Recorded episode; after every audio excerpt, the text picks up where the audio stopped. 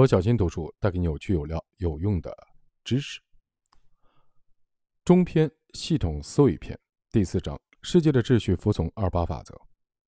周一乾卦是上九，亢龙有悔。本章从我们身边的二八分布的现象开始，介绍复杂的系统理论，让我们对世界的复杂性有一个比较系统的认识。通过和大家比较熟悉的服从正态分布的随机系统相比较，我们可以理解复杂系统的特性。本章还重点介绍了支配复杂系统形成和演进的规模法则，以及如何利用复杂的系统思维分析我们所面对的各种问题。为我们解决问题、做出决策提供规律性、依据和参考。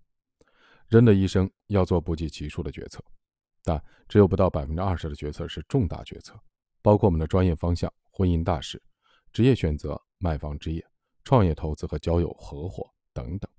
这些决策都是做局、布局，会决定人生的走向。了解复杂系统对决策的意义，就是让我们了解到。复杂问题一定是一个复杂系统问题。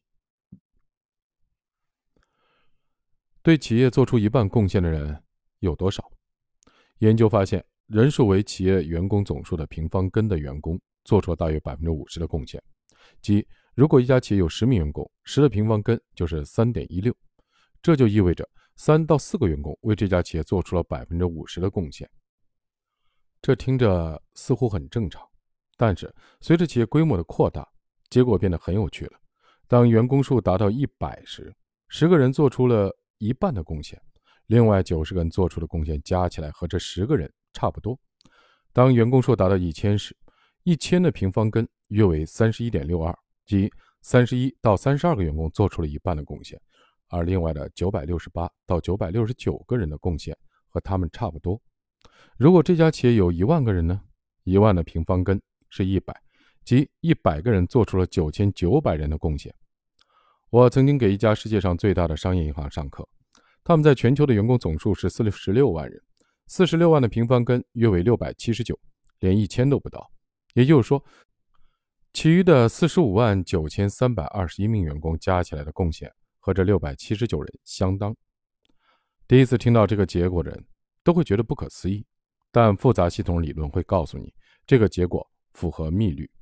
更重要的是，当一个事物呈现密律，往往说明你做对了什么，而不是做错了什么，因为它反映的是不被扭曲的复合密律的系统结果。上面员工的贡献值的例子说明，在一个复杂系统里，如企业对每个人提同样的要求是不对的。如此一来，那些所谓的 KPI 或者基准的思维就有问题了。这个现象为管理的决策提供了更深层、更有价值的考参考。日常的管理中，领导者应该重点依靠哪些人？危机来临时，领导者又该依靠哪些人？保护哪些人？就有了依据。